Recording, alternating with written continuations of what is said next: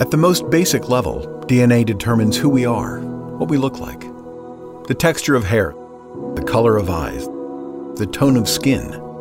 DNA reveals relationships and tells the story of ancestry. Your mother's nose, grandfather's eyes, your uncle's smile. In the same way your DNA forms who you are at a cellular level, the church has DNA that directs it. Building blocks that make up our identity, instructions for what is important to us, our vision, our mission, our values. The DNA of the church is evident in everything we do. Traces of it are left behind in every place we've been, in the smallest, seemingly inconsequential ways. It is replicated as each of us binds together as a family, a family serving Hampton Roads to change the world. And although we have a beautiful diversity in appearance within our family, the core of who we are, our mission, is the same to win and lead all those within our reach, to be fully devoted followers of Jesus.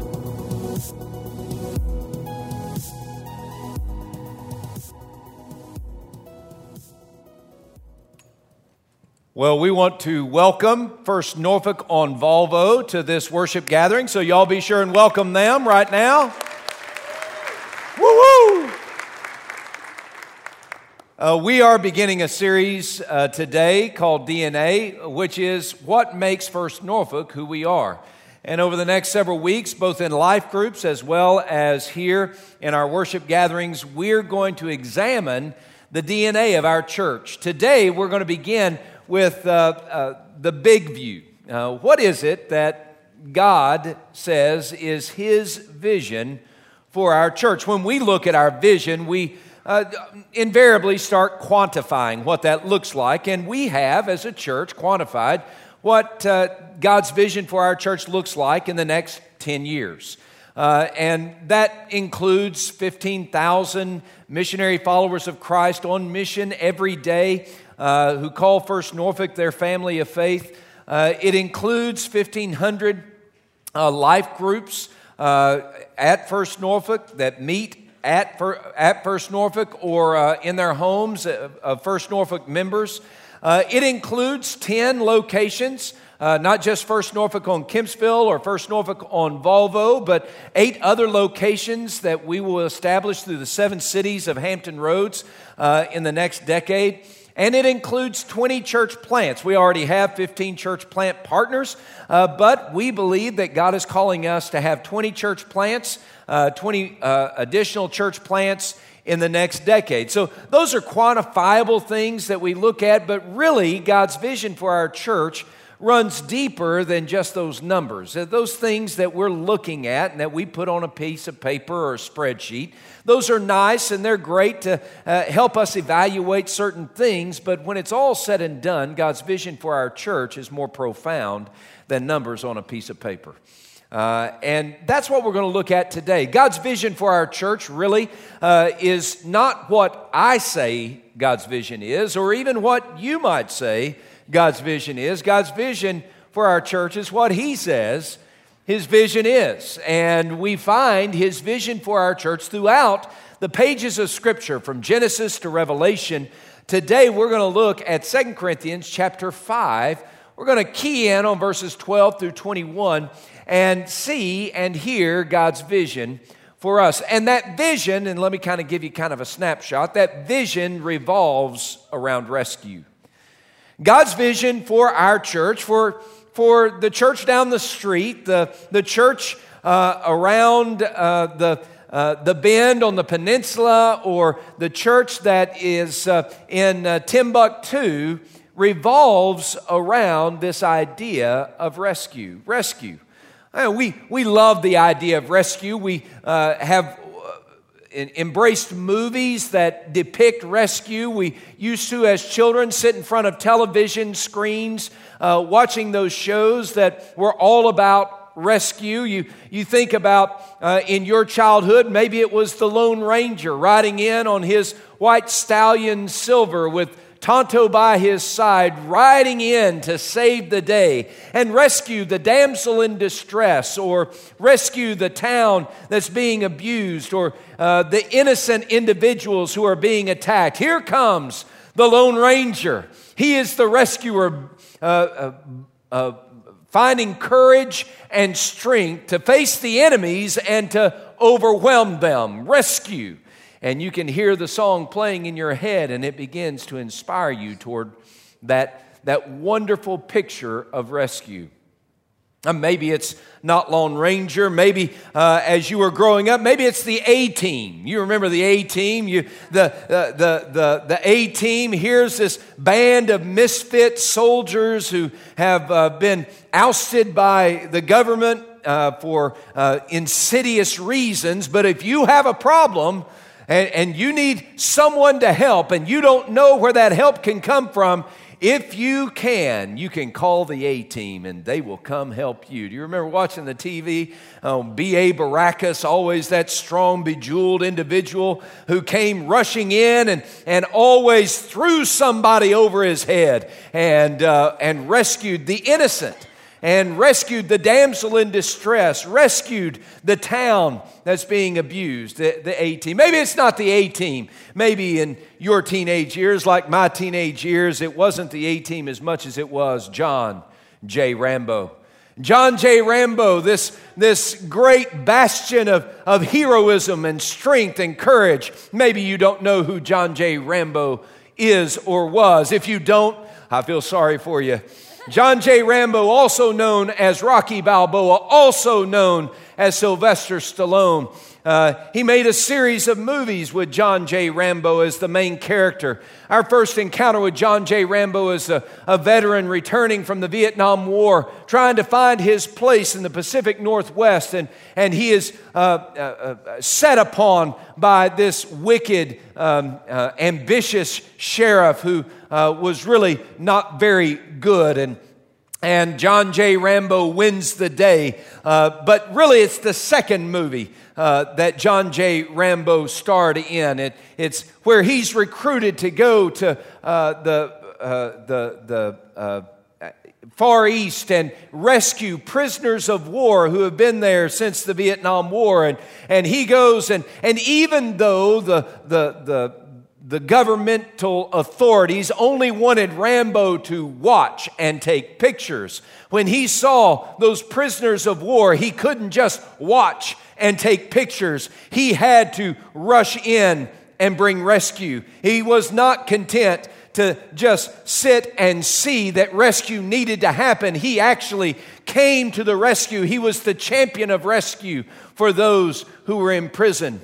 And maybe it's not John J. Rambo, maybe it's a real life individual, Desmond Doss, who uh, climbed Hacksaw Ridge to bring uh, rescue to those uh, uh, uh wounded uh, soldiers in World War II. And, and he did it without a weapon, without firing a shot, but he displayed tremendous courage, putting himself at risk to save over 50 wounded soldiers and bring them to safety. We are inspired by stories of rescue. But, friends, I'm here to tell you, and God's vision for us is not that we would sit and be inspired by stories of rescue, but rather, God's vision for you and for me and for our church is that we would join and be part of the story of rescue, that we would uh, allow the Spirit of God uh, to inspire courage and strength and boldness in us as a church so that we would engage people who are drowning in the sea of misery, who are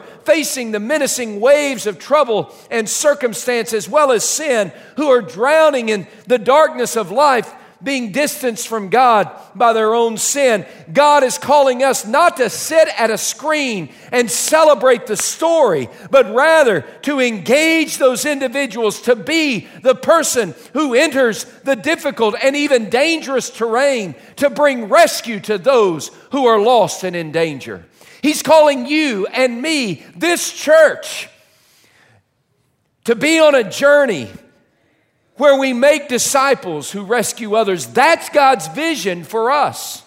God's vision is not that we tell a good story of rescue. God's vision isn't that we sit and sing songs of rescue. God's vision is that you and I, that we would be his disciples who bring rescue to those who need it. That is his call. That's God's vision for us. We see this in 2 Corinthians chapter 5. In 2 Corinthians chapter 5, the Apostle Paul begins to describe his own journey as a follower of Christ, and then he highlights for uh, the church in Corinth God's vision for them. And in the same way, he highlights God's vision for us. And just key in on verses 17 and 18 right now. We're going to break apart a lot of these uh, different verses in 2 Corinthians 5, but look in verses 17 and 18. Paul writes, Therefore, if anyone is in Christ, he is a new creation. Old things have passed away. Behold, all things have become new. Now, all these things are from God, who has reconciled us to himself through Jesus Christ and has given to us the ministry of reconciliation. I want you to hear that because that, that's the rescue part. God has made us part of his family. That's if anyone's a new creation, uh, in, if anyone is in Christ, he's a new creation. So God's made us part of his family. In making us part of his family, he's given to us a ministry, and that is a ministry of reconciliation. Another way to describe this ministry of reconciliation is a service of helping those who are far from God find life in Christ. Another way to say it is those who are drowning in the despair and the disease and the, and the cancer of their own sin need to find forgiveness for that sin and new life in Christ. And how do we do that? We go to them and we help those who are lost be found. This is God's call on our life. That's God's call on our church. We are here because someone exercised this ministry of reconciliation toward us. You're here today not because uh, you somehow came to your senses and pulled yourself up by your bootstraps and determined that there is a better way to live and Jesus is that person and, and you, you pulled Jesus out of heaven and said, Now you're part of my life. No, that's not how it works. You were dead in your sin and your trespass, the Bible says. You were hopelessly lost. You were drowning in the sea of your own despair because you were distanced from God. That's how it is for you and for me when, when sin has overwhelmed us and, and, and, and uh, apart from God, we are hopeless in this life. That's us. We needed rescue. And God sent someone our way with this wondrous lifeline who said, You're drowning, but here's hope. His name is Jesus. We, we've been rescued. And because we've been rescued, our job, our calling, God's vision for us is to be a disciple who rescues others. This church is to be a place where we make disciples who rescue others, not make disciples who are smarter about Bible stuff. And there's nothing wrong with being smart about Bible stuff. As my daughter says, I have a, I have a PhD in something, and doesn't make sense to her. It doesn't help her with math homework, but uh, it, it's a PhD. So I, I, I believe in getting educated about Jesus stuff. I'm, I'm all about that world, and, and, and so I've, I've worked real hard and been very diligent to get smarter about Bible stuff. But that doesn't make me a faithful disciple of Jesus Christ. Not anywhere close. Our, our job as a church isn't just to educate people in what the Bible says, and that's a worthy uh, pursuit, but that's not the, the goal of the pursuit. Our, our job as a church isn't merely to, to help people um, divide certain intricacies of theological processes so that they can somehow split the atom of, of God's sovereignty versus human responsibility and find the answer in eureka. It's all, no, no, no, no. You might say, well, what does any of that mean? Don't worry about it. Our job isn't to make you smarter. Our job is to make disciples, people who are actually following Jesus in doing what Jesus came to do, and that is to rescue people who are lost in their sin. Our job as a church isn't to get together and just feel good about ourselves. That's not our job. The reason First Norfolk exists is not so that you can come and hang out with like minded, morally uh, uh, uh, straight people. That's, that's, that's, that's not why we're here. God's vision for our church is the same as it's always been for the church. And that is to make disciples who rescue others. I'm, I'm, always, I'm always concerned with the church that is always focused on the comfort and the ease and the, and the needs of its membership. You would say, well, that sounds strange. It may sound strange, but I've got to tell you, once the church begins to focus on the needs of its membership rather than God's call on the church, that church begins to die. God's called us not to, not to elevate our comfort above His commands, but rather to elevate His call above everything else. So, how do we, how do we make disciples who rescue others? How are we uh, a church that makes disciples that rescue others? As we dig through this passage of Scripture, we begin to see certain characteristics that we are, but also characteristics of who we are to become. And it's both and. That's what DNA does. DNA, uh, when I was uh, six, I was, uh, uh, uh, had blonde hair and it covered all aspects of my head. That's who I was, but who I was to become was not so much. And DNA did this. DNA. This is DNA, right? In a more positive way. Oh, I see this as positive. I think I look really good with the short hair and the bald spot in the back. I, th- I think I look dignified. Opinions vary. As we, uh, as we look at who we are today, we also need to understand that DNA is God making us who He wants us to be. So it's, it's both and. It's, there's growth that needs to happen for us as the people of God. So, what does it look like for us? Well, first thing we see in this passage is that, that we are God's gathering of people who are made new by Jesus. I won't spend a lot of time on this, but if you look at verse 17, it really spells it out. If anyone is in Christ, he is a new creation. Old things have passed away, all things have become new. Uh, new creation in Christ. What does that mean? Well, if you want to take that phrase in Christ, what's he talking about there? Go down to verse 21. 21 uh, uh, describes what being in Christ is all about. 2 Corinthians 5.21, Paul says that God made him, Jesus, who knew no sin, to become sin on our behalf so that we might become the righteousness of God in Him. To become, to be in Christ means that our sin has been forgiven through the death of Christ on the cross. It means that, that, that we have seen the rescuing love that God has made available through Jesus, and, and, and we have uh, uh, taken our sin, and, and God has taken our sin and put our sin upon Jesus as he dies on the cross. And then God, in this great exchange of his wondrous loving grace, God takes the righteousness, the perfection, the holiness of Jesus, and he plants him, plants that righteousness on us. So that in that great exchange, when God sees us, he sees Jesus and his righteousness. And our sin has been paid for by the shed blood of Jesus on a cross. That is the forgiveness that we have received. To be in Christ means that our sin has been put on Jesus and his righteousness has been placed on us, and we are brand new creatures. We've been made brand new in Christ Jesus. We are God's gathering. And, and by the way, you're not part of God's family until you've been made new by Jesus.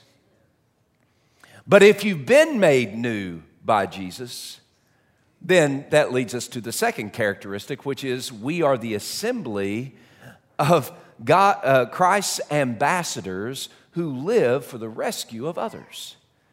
We are the assembly of these ambassadors. Now, this, this is really, uh, it, getting to the core of our vocation. It's, it's, it's who we are. Here's how he describes it. He says, okay, you're a new creation in Christ, verse 17, right? You see that? Verse 17. If anyone is in, look at verse 17. If anyone is in Christ, he is a new creation.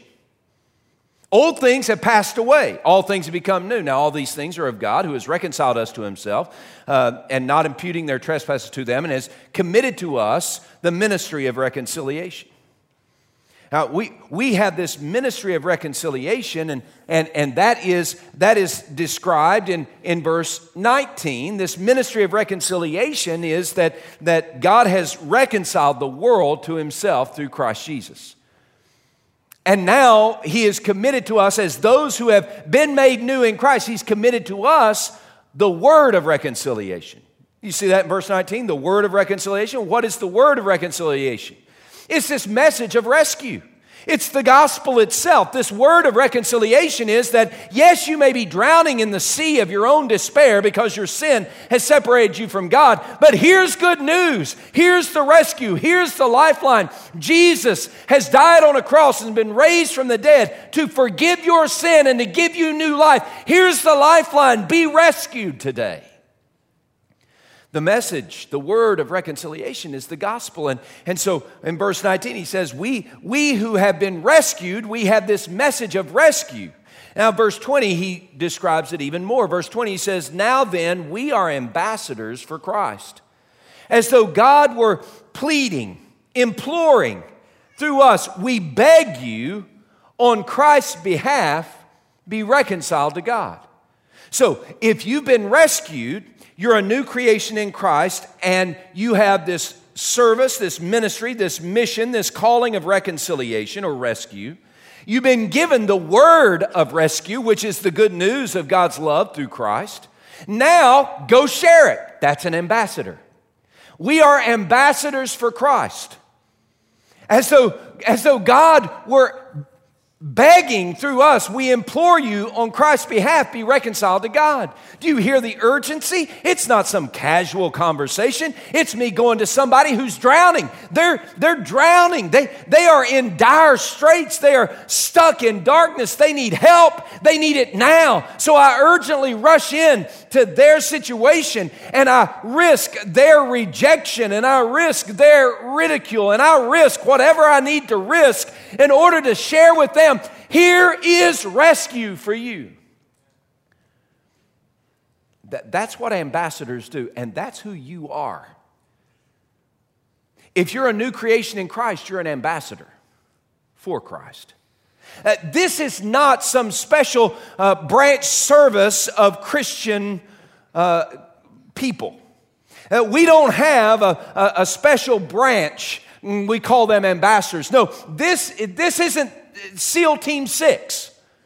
An ambassador, that's the sailor on the ship. That's the grunt on the front line. This is the one who goes to battle every day. It's you, it's me. This is who we are. We are ambassadors, as though God were pleading through us. We beg you. Who are the you? The you is the person across the street who's drowning in the darkness of their own despair because they're separated from God by their sin. Who is the you? The you is the person that you work with every day who's looking for life and hope and a little uh, relief from the pain and misery of their everyday experience. They're stuck in a prison of their and the cell of their own sin, and they need some relief from that. And they're looking for rescue, but they're, they're not they're not going to the places where there will be rescue. They're going to the places where they can find relief and a little bit of ease and comfort from the pain in which they're living. They're they're, they're going to all those places that might numb them to the misery of their soul. And, and we need to go to them and say, Here's rescue. Who are the you? You. The you is the person that you go to school with every day.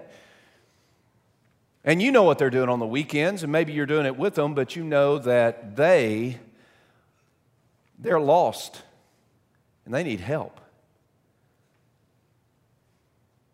And you need to stop watching the story of rescue and join in the story of rescue. When, when did we decide it was okay to watch a movie about John J. Rambo or the Lone Ranger or the A Team or Desmond Doss and, and applaud that and forget that God is calling us to be His champion? He's calling us to be His ambassador. When did we think it became okay to talk a good game about rescue as long as we leave all the prisoners of war in their cage. We don't, we'll take pictures of them, but we don't want to talk to them. We love to see them from afar off and tell great stories about them, but we don't want to we don't want to invest our life in seeing their rescue. When did we think it would stop? Y'all look. When did we think it was okay that we play this church game and act like we're good, religious, moral people while the rest of the world is going to hell in a handbasket? And we have the rescue. We have the rescue. And we refuse to risk. That's not God's call on our lives. God's call on you and on me, on this body of believers called First Norfolk, is that we would be his ambassador going into hostile territory every day, 24 hours a day, seven days a week, looking for those who are drowning in their despair and bringing to them the message of rescue and hope. This is who you are. This is who we are. So, how do we embrace it? Well, we embrace it when we begin to understand that we are a team transformed by the love of Christ for God's pleasure. We, we're, our, we're His team. We're, we're, we're not a church that's get, gotten together for ourselves. Did, do you understand that? I mean, that, that's not why God brought us together. It's not for ourselves. God brought us together for Him and His purpose, not for you or your purpose. We're not a supermarket who exists in order to provide good customer service and please the needs of the customers. Well, in a way, we are, but we only have one customer, and that is the living God. And we exist to please Him. But we certainly do not exist to please the needs of me or of you. That's not why the church exists. That's not why God made us. We are His team that's been transformed by His love. See this a little bit more. Go up to verses 9, 10, and 11. 2 Corinthians 5, verses 9, 10, and 11. Just, I want you to just sink into these words for just a moment. Just hear what Paul writes. He says, Therefore, we make it our aim, our goal, our ambition. We make it our aim, whether present or absent, to be well pleasing to Him to whom we must give an account. For we all must appear before the judgment seat of Christ and give an answer for the things done in the body, whether good or bad. Verse 11 Therefore, knowing the fear of the Lord, we persuade men. I want you to see the flow there. The ambition, the motivation for um, being a rescuer, joining the story of rescue, not just being a spectator, watching rescue happen, happen but the motivation for being part of the story of rescue uh, is fear of the Lord. I, I, fear the Lord. Now, fear the Lord, uh, knowing the fear of the Lord, we persuade men. What is he talking about? He says, I know who God is. I know he is great and mighty and awesome and majestic and powerful. He is a loving father, but my goodness, he is God and I am not. And I'm not going to treat him even with uh, the, a semblance of contempt. I'm not going to treat him as if he owes me anything. He is God. I am not. Therefore, my aim, my ambition, every part and particle of Eric Thomas is given for the pleasure of God. I aim to make him smile, to live for his pleasure every day. And the way I live for his pleasure every day is I persuade others how that they can find life in Christ. I persuade men and women, boys and girls, that without Jesus, without faith in Christ, they will sink and drown and die in their sin. I need to be an individual. Uh, I, we need to be a church that is committed to the fear of the Lord. The fear of the Lord protects us from all kinds of craziness that we would fall into. And can I tell you that when I um, minimize the fear of the Lord, that's when I find myself in the greatest dangers. We're his team, transformed by his love to please God. It's, it's the love of God, the love of Christ that, that, that has, has formed our heart. That's what Paul is talking about in verse 14. Look at verse 14. Paul says, Hey, hey, uh, the love of Christ constrains us, compels us. It's the love of Christ that unites us together. It's the love of Christ that motivates us every day. It's not just the fear of the Lord, it's not just knowing that He sees and understands every aspect of my life. By the way, you can fool me and I can fool you, but you will never fool God. We're going to stand before Him. We all, the church, we all must stand before the judgment seat of Christ, give an answer for the things done in the body, whether good or bad. Do you get that? Stop playing games. How about it? God's watching. How about it?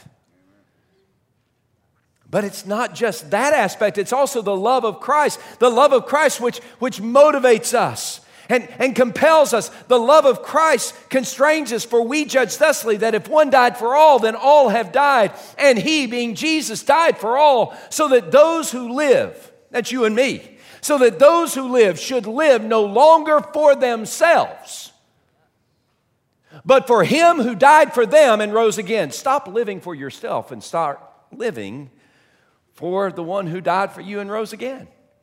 Do you get that? And by the way, if that's true for you, and it is, if you're a follower of Jesus, it's also true for the church. See, our church does not exist for you, it exists for him who died for us and rose again. Do you get that? We're a team transformed by, by, by this wondrous love of Jesus that has shaped our life and, and reforms how we uh, evaluate our lives. If you're here and you're having a hard time seeing yourself walking across the street, joining in the story of rescue to share the message of God's rescuing love with someone who is drowning in the sea of their own despair, overwhelmed by the menacing ways of their own misery, if you see yourself having a hard time being motivated to go across that, can I tell you, maybe you just need to soak in the love of Jesus a little bit more. Remember what he's done for you. Remember how that he paid the price for you to be set free from your sin. Maybe, maybe we just need to soak a little bit in this love of Jesus that will always, listen, the more we soak in Jesus, eh, in his love, the more we're going to be motivated to be obedient to the one who has given us life. The more we soak in the love of Christ, not the sentimentality of it alone, but when we soak in the love of Christ, this is that, that act of sacrificial love that, that has overwhelmed the power of hell itself, that He has planted upon us so that we might be forgiven our sin and set free from our captivity. When we soak in that love, it's going to motivate us, enable us, inspire us not to just sit and watch the story of someone's rescue, but to join in that story. God has made us champions. He has. He has poured His Spirit within us so that we have the power that we need to be His witnesses in our world. God has made us champions for Him. Why are we content watching television? Instead of stepping out and stepping forward and risking everything to provide rescue to one who is in certain danger. Today's the day. I wonder how many of us sat and watched the funeral services of Billy Graham and thought, man, what a hero. I know I did. But do you realize the same power that works in Jesus, the same power that worked in Christ, the same power that worked in Billy Graham is the same power that God has planted in you and in us as the church? It's the power of His Holy Spirit to be on mission, to be a missionary follower of Christ, to be a disciple and to make disciples who rescue others. Isn't it about time that we grow up? Isn't it about time that we join God's story of rescuing love by helping those who are captured in the darkness discover the light that gives life? Would you bow your heads, please?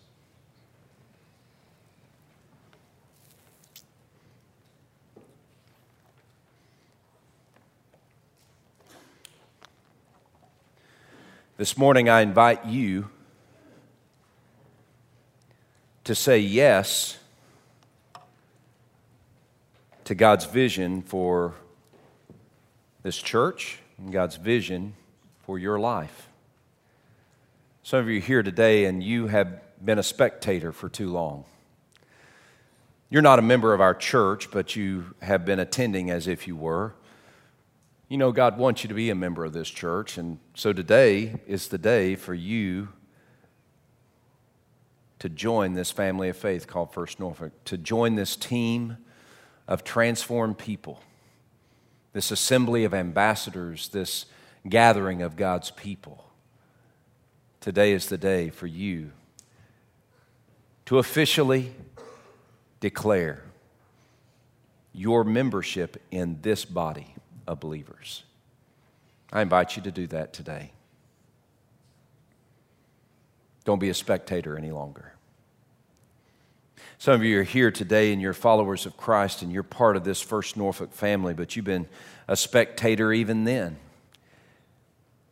You love the stories of rescue that you hear, but you're not committed to share your story. You're not, you're not committed to join in this journey, in this mission of rescue. And that has to change today. Maybe today, what God is calling you to do is to commit yourself this week to share a life changing conversation. Have a life changing conversation with one person that you believe may be drowning in the sea of their own despair because they're far from God in their sin. I invite you to come and commit yourself to have that life changing conversation. You might say, well, I, Eric, I don't know if I can, I, I can do all that, but what can I do today? Well, today, maybe you just need to commit to invite somebody to come hear the gospel. Easter weekend, Friday, Saturday, and Sunday, multitudes of opportunities for you to invite someone to hear the gospel of Jesus Christ. Maybe, maybe as a beginning step of joining this journey of rescue as part of First Norfolk family, maybe what, what you need to do is commit yourself to invite 20 people this week to join you for Easter weekend. Just don't sit any longer. Step out. Be courageous. Grab an oar and begin to row toward that person drowning. And the seas may be rough and the the way may be tough, but today is the day for you to be the champion riding to the rescue of someone in need. Lord God in heaven, as we have gathered here, will you inspire us to obedience here and now, that we would not merely receive the righteousness of Christ, but that we would also display Christ's righteousness to others in our obedience to you. I pray that you would help for us to be overwhelmed by your presence and your, your truth, and that we would submit ourselves fully to what you are speaking to our hearts right now. And be glorified as we worship you and thank you for enabling us by your Spirit to do all that you've called us to do and as your ambassador. Now be glorified as you draw to yourself those whom you are calling. And it's in the name of Jesus we pray. Amen.